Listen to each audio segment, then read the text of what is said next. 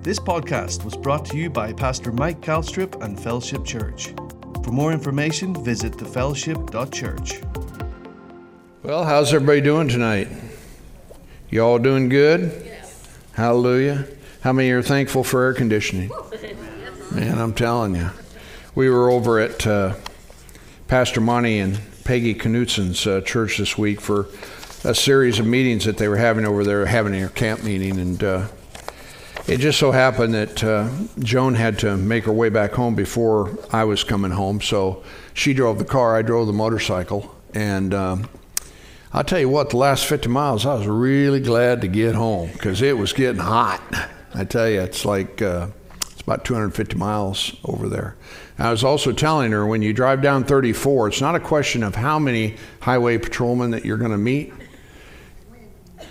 It's not a matter of if you will. It's a question of how many will you meet. That's what I meant to say. So anyway, um, we we made it without incident. In case you're wondering, you know how that where that conversation was going, but uh, had a great time. Uh, many of you know Pat, uh, Marty Blackwelder. Uh, he was there, kind of kicked things off, and then the second night they had a man by the name of Mark Barclay, who was in the military for many many years. Matter of fact, he was very involved with uh, their sniper school and all of these different kinds of things, and. Uh, uh, served the military for many, many years and got saved in Vietnam out in a rainstorm. And it's great. It's a wonderful testimony. Then last night, uh, there's a guy by the name of Jack uh, Harris. And Jack is, uh, well, he is one unusual dude. But uh, he is a missionary to India. And uh, so uh, it's an amazing thing that God has put together where this man and his wife, uh, uh Sherry, have what they do is they go, they uh, dig wells, but they dig the well in the front yard of the church. So it's on the church's property. And so, of course, you know, um, you can't preach the gospel in India because of uh, the Hindu religion but you sure can give people water and you can go out and talk to them and pretty soon they end up getting some living water. Hallelujah. And so it's a it's a uh, unbelievable concept. They've drilled uh, i think he said 150 actually they're going over to dedicate the 150th well. And um, they can for $4800 they can dig the well. And for $30000 they can uh, um, build a church and a parsonage that's attached to the church and then also, um, um, they get running water in there, of course, and so they have a bathroom, things of that nature. And then what they do is they also put a, uh, uh, a public restroom outside of the church uh, for everyone to be able to use because as these uh, members of their population they get older um, you know it's very difficult for them you know I mean, think about it. If you didn't have a stool, you know how how how that all goes down, and so there'll be people lined up to be able to use that stool because they have one like ours. Everybody say, "I thank God for my bathroom." Yeah, amen. You know, and uh, so it's a it's a remarkable um, uh, concept to uh, reach people with the gospel, and uh, so it's it's a pretty cool thing. So anyway, uh, we had a great time, and uh, I tell you, we just need to be in church. You know, I um, I know that uh, uh, you know life has its seasons where we're doing this, that, and the other. You know, but uh, the writer of the book of Hebrews said, "Don't ever forsake the assembling of yourselves together, as the manner of some uh, is, and so much more as we see the day approaching."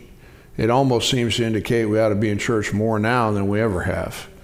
And and the reason I say that is is that it's, it's very simple. You can't get what you get in a church. I mean, a life giving church where the presence of God is invited and the Holy Spirit is able to speak to you and the Word of God is being preached. And thank you for more light. That's wonderful. Hallelujah. Whoever's making that happen.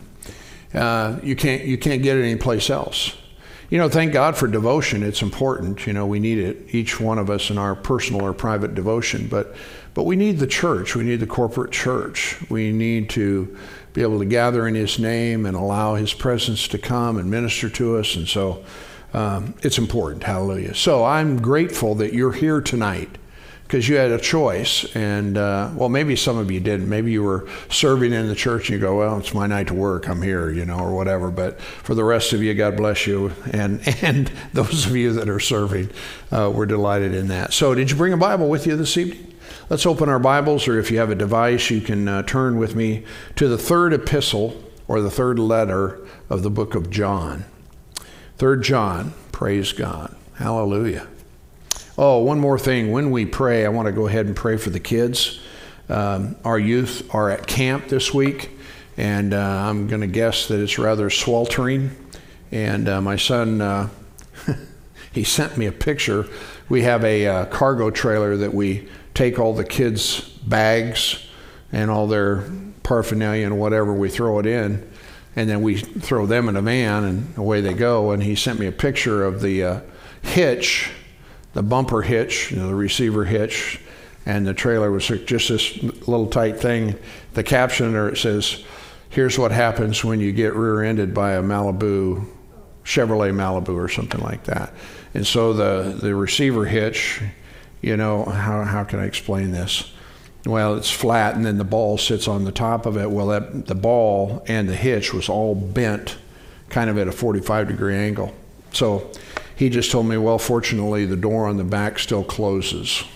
And because uh, we got camp next week, and we got all the kids that are going, you know, back up to Dayton, and so you got to have this gear. And I don't know any more about the details of it, but uh, uh, Pastor Brian um, had encouraged us uh, last Sunday, you know, that uh, that we should pray for these kids, and it gave you an opportunity to maybe pick some of those up. And I hope that you've been doing that, but I just want to pray for them in Mass uh, when we pray tonight. And, uh, you know, there's, there is, without question, there's encounters, supernatural divine encounters that kids have when they go to camp.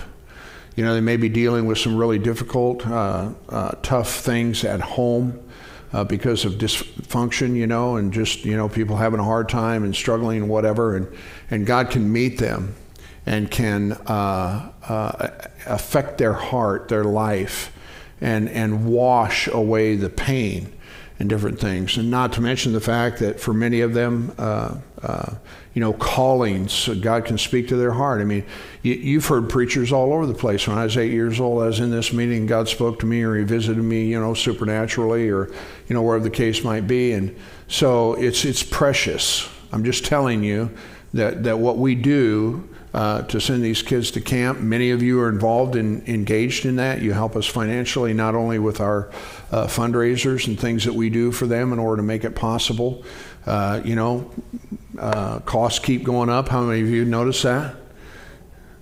None of you have. Some of you yeah, it keeps going up. So it costs more money for us to send them there, but we're not going to let money be the thing that, that uh, stifles us sending our kids to camp because God's a big God. Amen? And so, whatever the economy is, He's capable. So, anyway, let's go ahead and pray together, and uh, then I'll just share some things with you out of my heart, and uh, then we'll go home. Hallelujah. Father, we love you, and, and we're so grateful for the Word. Its entrance into our lives brings light, it brings illumination. And Father God, you made it very clear that if we'll walk in the light as you're in the light, then we can have fellowship with you. But you also, Father God, instructed us to make sure that we walk uh, accurately, circumspectly, and uh, not as unwise, but, but wise, understanding and knowing what your will is, and not only that, but obeying it and doing it, not compromising. Father, not, not cutting deals or or making uh, some kind of a uh, thing with, with the world, but, but coming out from among them and touching, not touching anything that is unclean. So I thank you, Father God, for purifying us, sanctifying us, for the blood of Jesus that has cleansed us from all unrighteousness. And uh, tonight, Father, we lift up our youth, every one of them that are in these meetings and and uh, at this camp. And as we bear them before you, Father, I want to thank you uh, for speaking to their hearts, for ministering to their minds and to their hearts. I thank you, Lord, for helping them to make powerful decisions that, that, that, that set the course for their life for righteousness and godliness.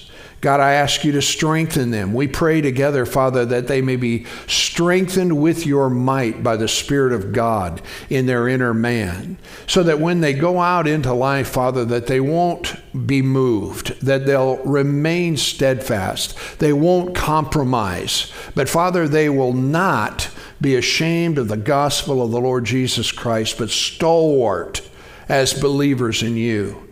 And I thank you, Father, for every one of them giving you glory, honoring the King, Jesus, with their lives. And I thank you for blessing them and refreshing them. And Father, we pray for the counselors too and everybody else, the leadership that's there, that they too, uh, Father, may be blessed in every way. And so we just thank you for your goodness and mercy in Jesus' name. Everybody said, Amen. Hallelujah. Okay. I want to talk to you again tonight about walking in the truth. We, I think I shared a Sunday morning service uh, with regard to this, but I want to kind of go on along a little bit further.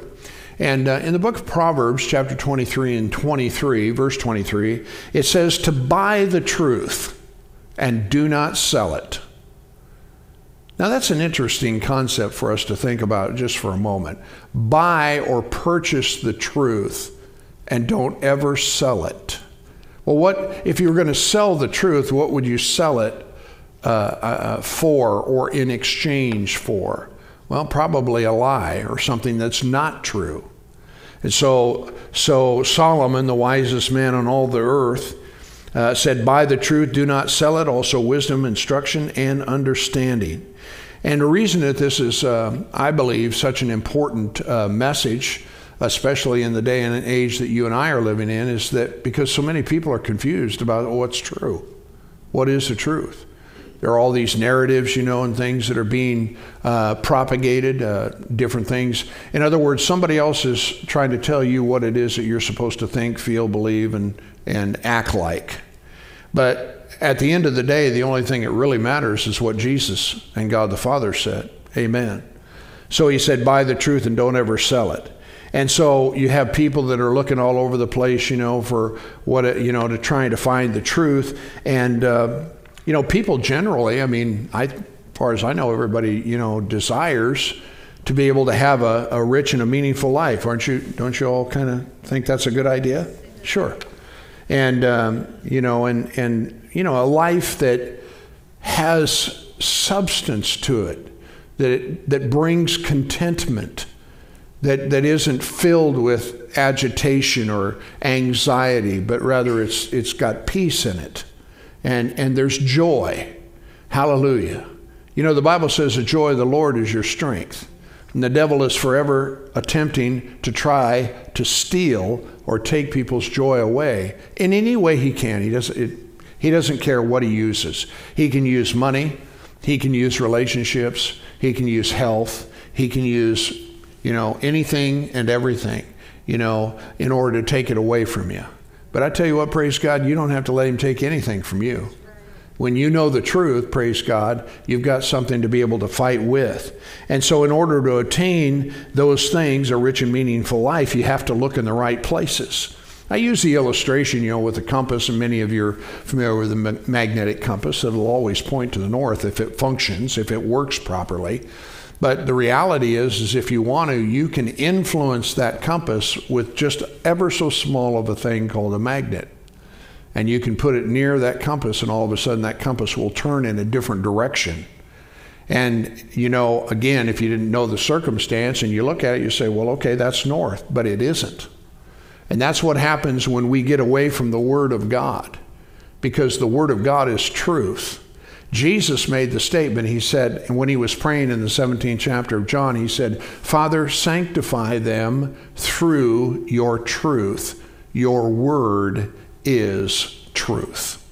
That's the way that, that our lives are given shape to in a way that not only is pleasing to God, but brings the peace, the fulfillment, the, the richness of our lives is when we embrace or buy the truth and don't ever let go of it. Can you say amen?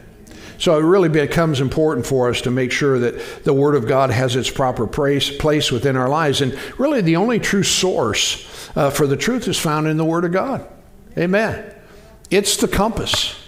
I mean, you know, if you want to figure out, okay, which way are we going, you know, it is the compass that provides the direction.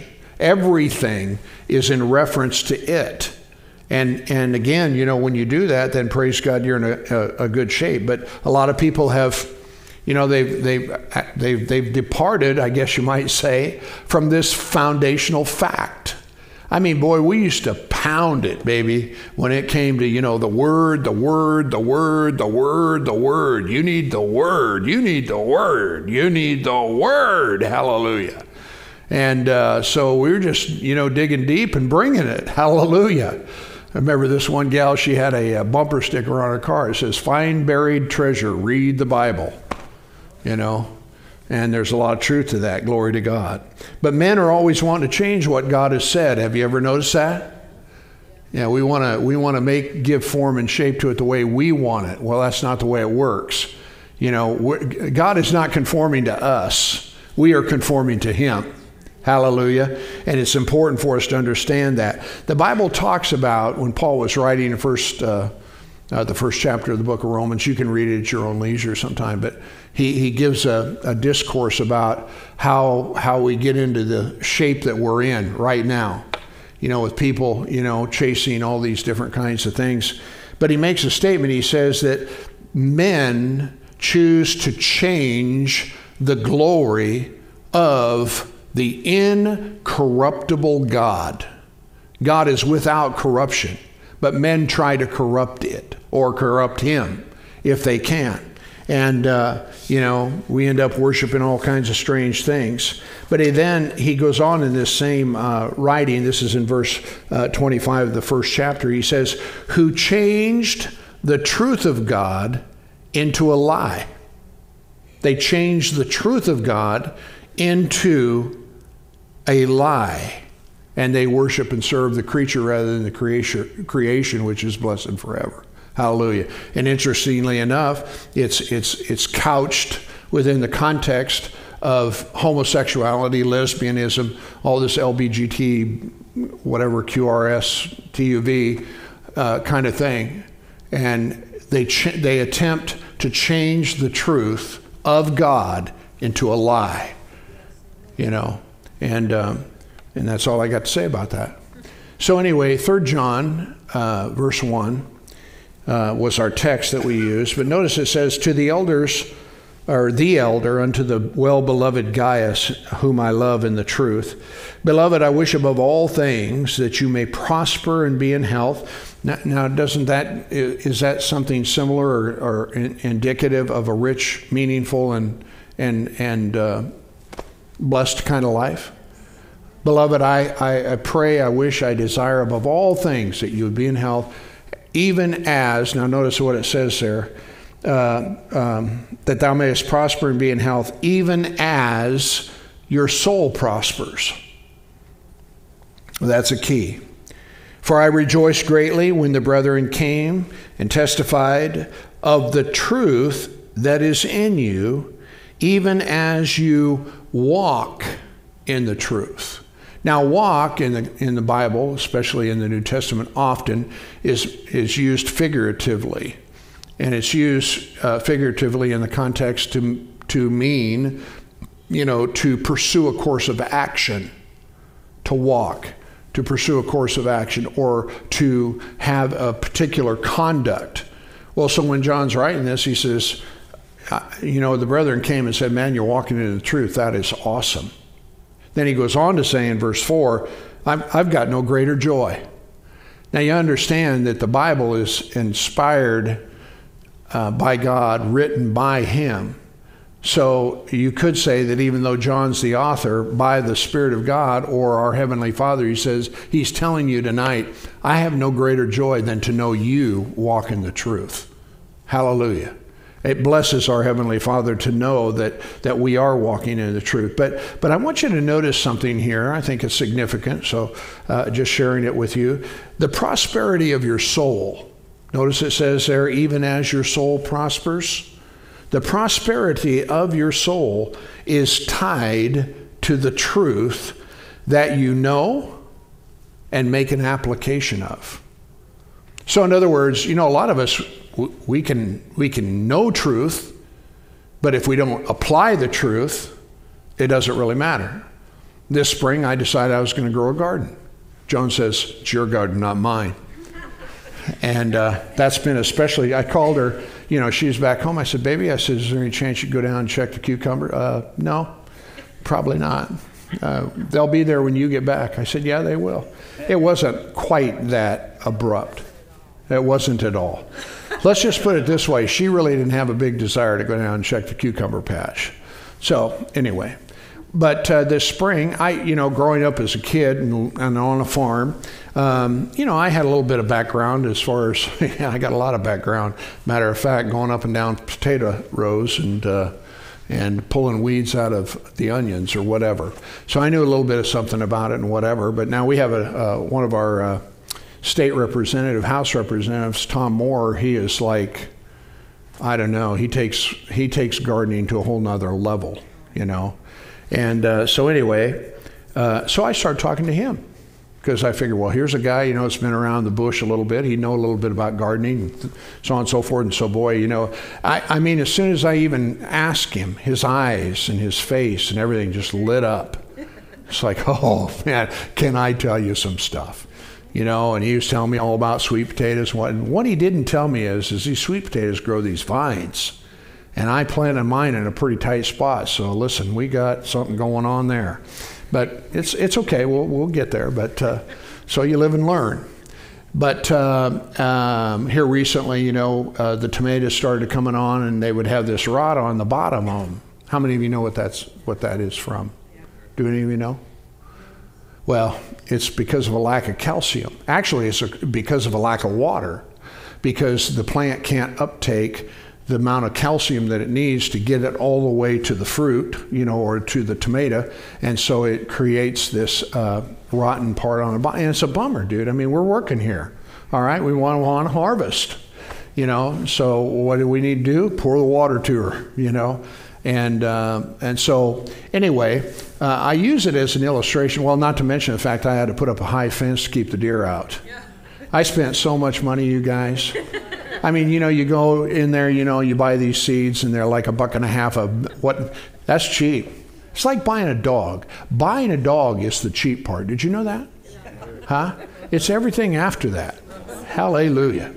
Well, so anyway, I had to have a high fence, keep the deer out, so they didn't eat everything, and so on and so forth. So anyway, my point to using that as an illustration is, is that, you know, I can know all that, he can tell me, Tom can tell me everything I need to do and this and that. But if I don't do it, if I don't get out there, pull the weeds, if I don't get out there, you know, and put dirt to the potatoes and pull it away from the onions or, you know, different things like that, then I'm not going to get the result that I'm after. And the same thing's true with you and I. I'm telling you, you guys, God's word is true. God doesn't lie. Everything that He says, He stands by. And he says, My word will stand.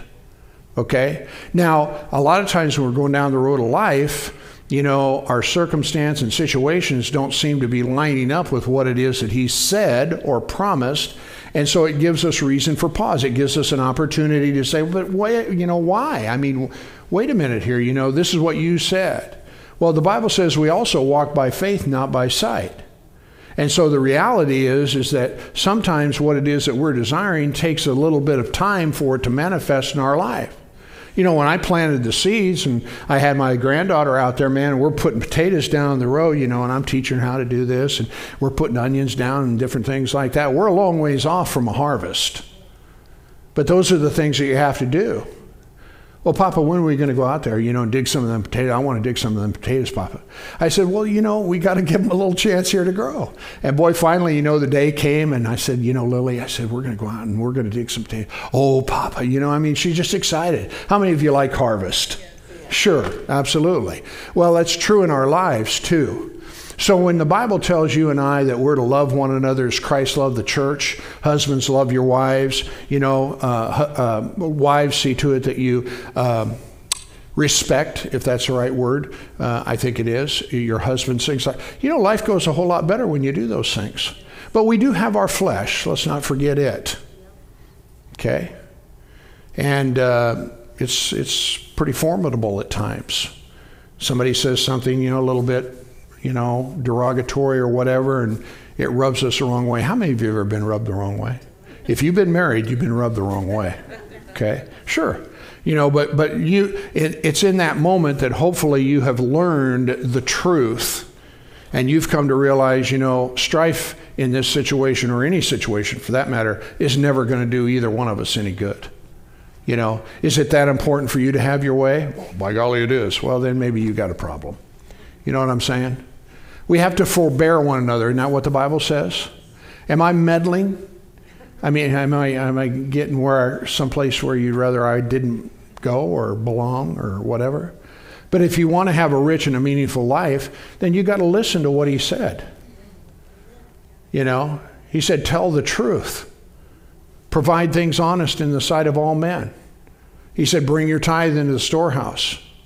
You know, a lot of folk, they have problems with that. They say, well, you know, always remember the devil wants to keep you out of the blessing of God. So don't all you know, don't be so quick to discard or explain away through human reason what the Bible talks about. Because the principle of tithing has been in the Bible from the book of Genesis all the way to the end. When they were in the garden, God said, You know, you can have anything and everything you want, but the, that tree right there is mine. And don't partake of it. Well, they made the mistake. Why? Because the devil came. How many of you know he has subtlety about him? The Bible says he was more subtle than any of the beasts or uh, uh, things within the garden. And he said, Has God really said? So all of a sudden now we're in doubt. Is the Word of God really true? Is that what the pastor said? Well, you think that'll really work? I mean, you know, it, I mean, you know, he talks about you know the Bible being true and God not you know a liar and different things like that. But but but look at your situation. I, I mean, if he's really right, then how come you got this? So all of a sudden, you know, he's he's messing with you. How many of you know what I'm talking about? Well, before it was over with in, in that particular experience, you know, she went, she came back and she said, well, no, he, he said we can, uh, you know, uh, dress it, keep it, and all of that. We're just not to partake of it because uh, if we do, we'll die. And he just flat out lied to her. He said, You won't die. God knows that when you partake of this, you'll be like him. They already were. They already were like God. They were immortal. They, you know, God breathed the breath of life into Adam and he became a living soul. And he took a rib from him and made the woman. They were already like God.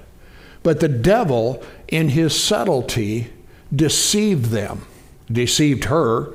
And then he come wagging along, you know, and pretty soon he's in the same boat. So when it comes to our lives, and, you know, you, that's why, you know, it's so important for us. And, and Paul wrote this in Ephesians. He says, See that you walk carefully. King James used the word circumspectly in the old King James. We kind of have a hard time getting our head wrapped around that. But he said, Be very careful how you live, another translation says. And don't be unwise but understanding what the will of the Lord is. But if you get in certain circles or denominational preferences, they say, well, you know, God's sovereign. You don't know anything about God and what He's doing and why He does it or why He doesn't. You know, you're just, you're just here. And a lot of it, you know, they uh, get into all kinds of things about, you know, basically it's it's a fatalistic kind of attitude, fate. You know, you, you, you, you don't really have any choice. That's where God's sovereignty has been distorted and and um, uh, what what other word would I use to to say that uh, perverted, you know, because what the devil wants to do is he wants to take away your right of choice and your will. You don't really have any say so in the matter, you know. God's you know way above us and you know, you just got to kind of, you know, go with the flow here and see whatever happens, happens. And it's a doctrine of the devil. Yes, God is sovereign, but you don't want to go so far as to allow it to be perverted. Does that make sense to you? You know, there's two different lines of thought, you know, called Calvinism. John Calvin was the basically the one that's uh, identified for this, and he was very much a sovereignty preacher, you know, where you really don't have anything to say about anything, you know, because after all, um, God's in control. So you just go down the road, you know. But what's really strange about that is, is that if that's the case, what are we doing out here preaching the gospel? Why are we trying to evangelize? Because after all, God, He knows everything, and He, you know, knows the end from the beginning, and that's going to be it. So What's the big deal? Why is it that we would listen to Jesus when he said, You know, all power and authority has been given unto me in heaven and earth. Now you go in my name and preach the gospel to every creature. So we do have a will. We do have a choice. We do have a say so in the matter. Are you listening to me? Of whether or not we will be saved or condemned. Are you with me? But, but again, the subtleties of Satan will very often do these kinds of things to try to distort and and and disrupt and and uh, and that's why we need the word. You know, when Paul was writing, let's go. Let's look at that. Why don't you turn over to Ephesians? I think it's in the fifth chapter. This is uh, I'm kind of taking off in a different direction here. Ephesians, I think, chapter five. Um, Yes, it's in the context of uh, his talking about the function, responsibility of husbands in 25. So, Ephesians 5 and 25. Husbands, love your wives. How am I supposed to do that? Even as Christ loved the church and gave himself for it. That's not a popular uh, line of thought where men are concerned. But if you want the very best of heaven, and the richest part of life, then you got to do what he told you to do. Thanks for your enthusiasm. It's true. Love your, your wife as Christ loved the church. Uh, many of you probably, uh, not many, but obviously some of you, you've, uh, you've experienced the, the, the pain of dysfunction and, and the husband not knowing how to be a husband. And same way with wives. You know, we're not real bright sometimes. How many of you know we need help? And so, uh, but here it is. This is this is the help. Now we can we can explain it away, we can reason it away, you know. Uh, especially like for example, right now, you know, there's all the, well, it was it was more so in years gone by and we talked about women's libbers, you know, and different things, you know, and their independence. And, and um, you know, gals are their own person. And, and they have every right to experience dignity as, as a woman and things of that nature, but it's been perverted, you know, exaggerated, excessive you know and all of a sudden they want to be in roles that god never created them to be in and again, I don't want to get down to the weeds with this, but I'm, t- I'm really just talking about how hell will make every effort possible to destroy people's lives by getting them to think along a certain line and drag them out into the middle of nowhere and destroy their life. They end up alone, they end up in lesbian uh, relationships, uh, they hate men, all of these different kinds of things. You know, not all men are the same. I don't know if you knew that or not. You know, there are some good men, and there are a bunch of great women. But if you're not careful, you can allow that to, to uh, sour you. And then, and then you have this, this bad taste, you know, uh, and, and it's to be regretted. I, you know, I said that before. You know, many of you or some of you perhaps have went through the ravages of divorce. It's, it's terrible. God hates divorce. But you know what? He loves divorced people.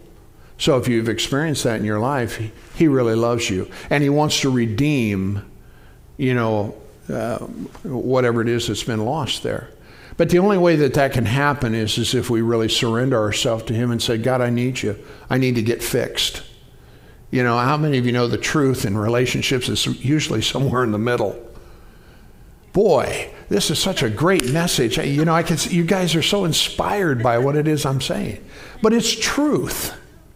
It's truth. There's going to be there's going to be men and women that that that live and die and never care for these things or never never uh, some of them they won't it's so painful that they won't ever they, they just they drive a stake in the ground and say I'll, I'll never risk loving again well then what well then we just live our lives in some funky kind of whatever, you know, and, and never really experience the things. And so I'll say this to you that are that are married, cherish what it is that God has entrusted you with and fight for it and work hard to keep it. Because there are a lot of folk that would really like to have what you have. You know, marriage isn't perfect um, in any way, shape, or form, but it can be blessed and it can be wonderful. And so, you know, you just you be careful, you know, who it is that you're hanging out with because some sour person will come along and say something very derogatory about this, that, or the other and try to draw you away from it. Don't believe them. I said, don't believe them. A lot of their conversation is nothing more than the instrument of the devil trying to get you to stay where you're at and drive you, uh, corkscrew you into the ground. Are you with me? Hallelujah. I didn't intend saying any of that. But it's a great example when the Bible says to buy the truth and sell it not. You know, sometimes we just need to cry out to God and say, God, I need, I, I, I need to be healed. I, I need to be, and, and nobody can do that but Him. When, when I was a sinner, I didn't even know that I needed, well, I did know that I needed Jesus, but I didn't know what it, it, it the, the, the, the effect you know, how it would impact my life, you know. In other words, I didn't know I was sick, sin sick, until he came and rescued me. And the same thing's true, you know, where our lives are concerned, it's, it's no different, you know. We need salvation, we need deliverance uh, where our lives are concerned so that we can be whole and so that we can have joy. You know, are, am I in the right house? And so it's so important for us to, and sometimes the truth is just pretty hard uh, to swallow. Truth is truth wherever you find it, but sometimes it's not always uh, something that we want to uh, deal with, but it's important. So let's go back to my point that I made probably 20 minutes ago, where I said that the prosperity of your soul is tied to the truth that you know and the application of that truth that you make. So, you know, back to the garden, I'm working away. No thanks to my wife.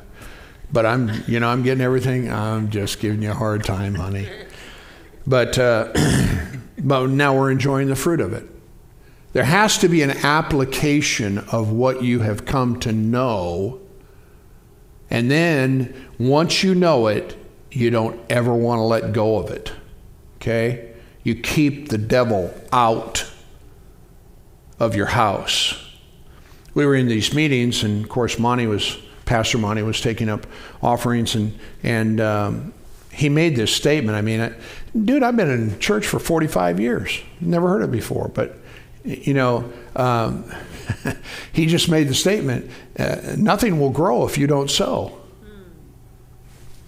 You know? Well, that's a kind of a simple truth, but it's pretty profound. You got to get some seed in the ground, you know? And so uh, uh, he used on another occasion, um, or one evening, he was using the scripture about, I think it was on Sunday because it was his Sunday morning service with his congregation. He talked about bringing your tithes into the storehouse. You know, it's in the Bible. So that there can be meat or nourishment in the house.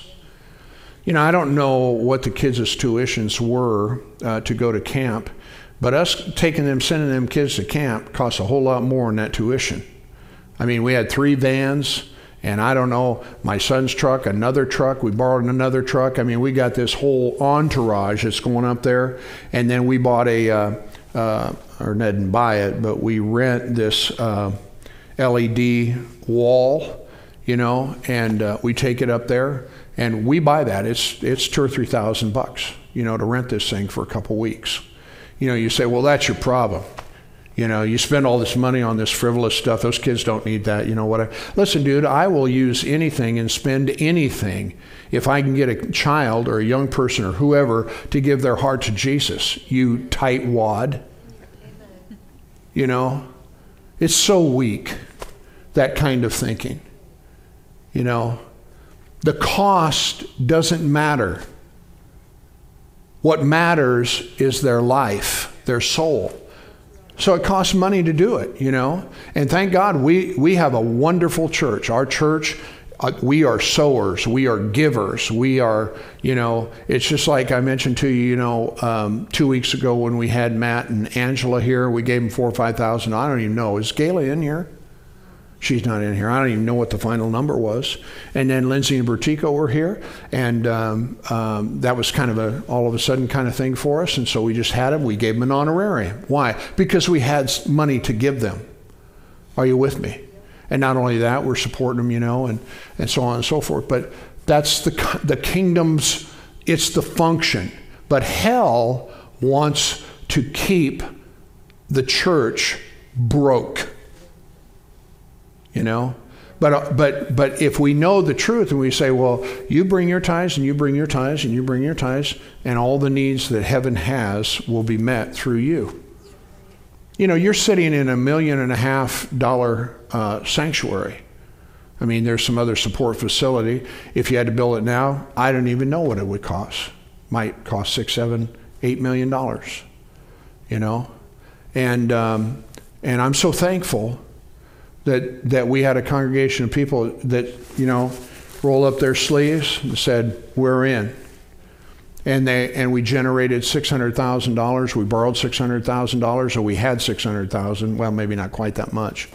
So a million and a half dollars, you know, to build the building. And we got it done. And you're sitting in the manifestation of people's liberality, generosity, and obedience. And that money that they gave, the 600, was over and above their regular giving. So they showed up big time. Hallelujah. Isn't that good? Yes. You know? But again, you know, the church needs to be strong. And, and that's part of it. Uh, we need a voice within the world in which we live. And it's become weak and emaciated. And a lot of it just has to do with the way that people think.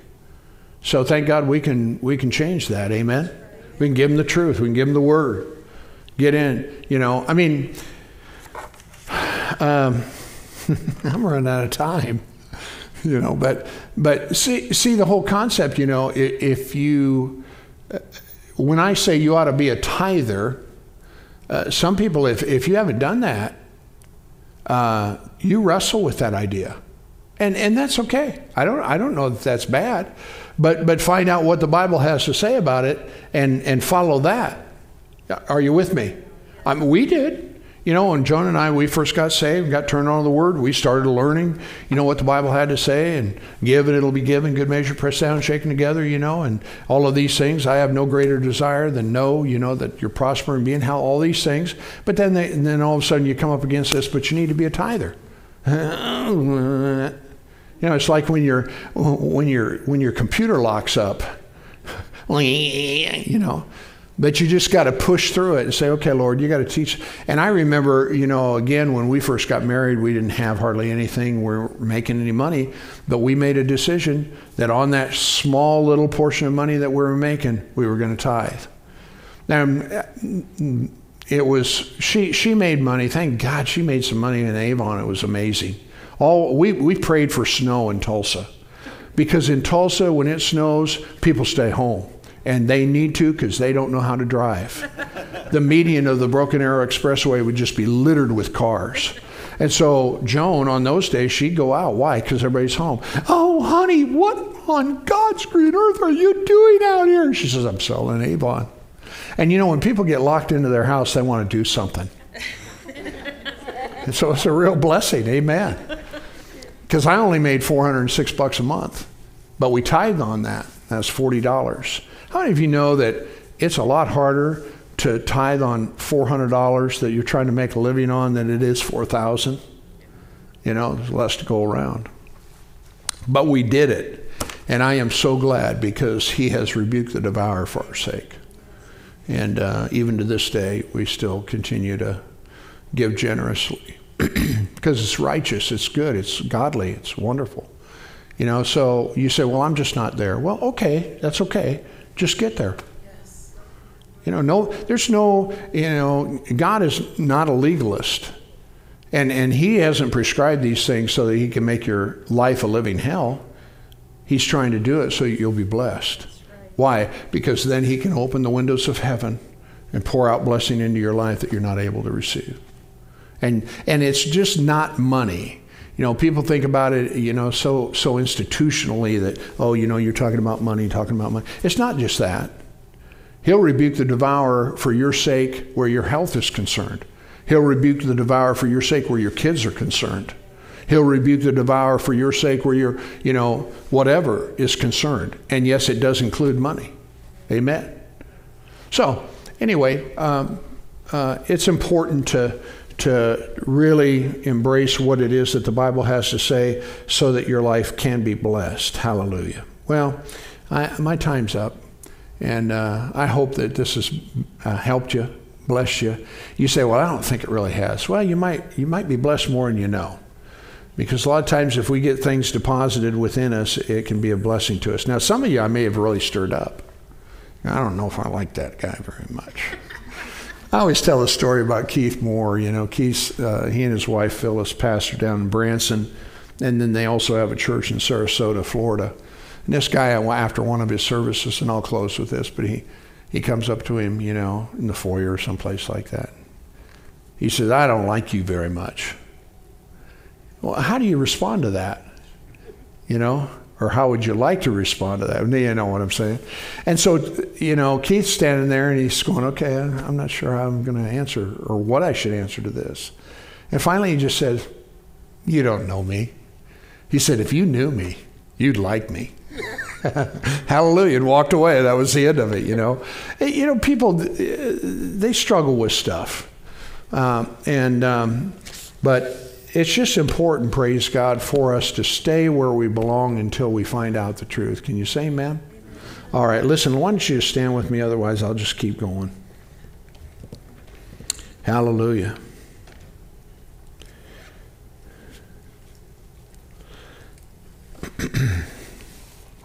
Let me read this to you one more time before we pray. He said, I rejoiced greatly when the brethren came and testified of the truth that is in you, even as you walk in the truth. I have no greater joy than to know that my children walk in the truth. So the truth is, is, is marked by what you do. You know, I mean, this may seem way too simplistic, but you know, when you kiss your wife or you kiss your husband, you say, honey, I love you. You're just, you're obeying the truth. You're doing what the Bible says. Amen? How many of you know that loving people is a whole lot easier than throwing stuff at them? I don't know how come me to get off on stuff like this sometimes. Amen. You know, maybe you're maybe you've had some struggles in that area, you know, and I just want to I want to encourage you. I want to uh, uh, admonish you, maybe warn you. I don't know. You know, don't don't play into the devil's hand. If your spouse wants to fight, you just have to say, you know what? I, am sorry you feel the way that you do, and I'm sorry that we have to have this disagreement or whatever. But I'm not going to fight with you. It's not. Uh, it's not an option. You know. You know how I feel. You know. The Bible says that we, in meekness, are to instruct those that oppose themselves lest peradventure God will give them repentance to the acknowledging of the truth, and so that by that they may recover themselves out of the snare of the devil. Don't put your foot in a trap, is what I'm saying. You know, and sometimes when you do that, they get madder, but you know what? It's okay. Let God be the one that takes care of that, and you'll be blessed. Amen. Let's love one another, shall we? It's the better way. Love is the best way. It's the God way, it's the righteous way, it's the good way. And maybe you have to say, you know, I'm sorry. You know, those are pretty powerful words, especially if you mean it. you know, some people, I'm sorry. You know, well, um, you know, if you are, then God bless you. It's important. Let's keep the devil out of our house, our lives, our families. Let's walk in love. You just say, Devil, you shut up. We're walking in love. This is a house of righteousness and truth, and we are not going to allow this in our lives. You say, Can I do that? You absolutely can do that. Jesus has given you the authority as his child to take your place and just say, That's it. Last night we were in a, mess, uh, in a service and uh, Jack Harris was preaching. He used a scripture in James where it says, Count it all joy whenever you fall in, not if you do, when you do. We're going to have trouble, you know, and uh, you're going to have to deal with stuff. You say, Well, why is God doing this to me? God ain't doing it to you. Our adversary, as a roaring lion walks about looking for someone that he can devour. You just have to say, Not here, not in this house, not in this place, not in my life. Well, anyway, he's teaching along this line. He says, You know, the Bible says that um, count it all joy when you fall into various temptations, tests, and trials. Knowing this, knowing, here's something we, we truth that we can know that the trial of your faith works patience but let patience have its perfect work. Now, this is the point that, that Jack brought out in that, and that is, is that, you know, a lot of times when we think about patience, we think about it in, in the context of, of passivity. Just be patient. Well, you know, Paul was, he was patient, wouldn't you say? And this guy kept moving forward. And so my point to that, actually better by definition is is to let endurance to endure. You know, when you take a stand and you say, "Devil, you're not coming in our house." We're people that love God. We love one another. We're walking in love. we're going to have God's best. You know, it's it's that kind of patience. That's what he's talking about. Is just that you're you're you're not just bearing up under it, you know, and just trying to do the best you can. No, no, you're standing there and you're saying, dude, I ain't moving. That's enduring. That's like, I'm staying here. I'm going to get the blessing of God, and you're going to leave because you can't stay. Like, you, you, you get that. So, you got to be a fighter. Okay? You know, thank God for kumbaya and sitting around a campfire and singing songs. That's great. But at the end of the day, man, when the devil shows up, you gotta you gotta put on your gloves. Are you with me? Why did he say, fight the good fight of faith? Huh? Why did he tell Timothy that you might war a good warfare or fight a good warfare? Because we're in one. But thank God we've already won because of him. Can you say amen? And I'm going to quit talking. Father, we love you so much.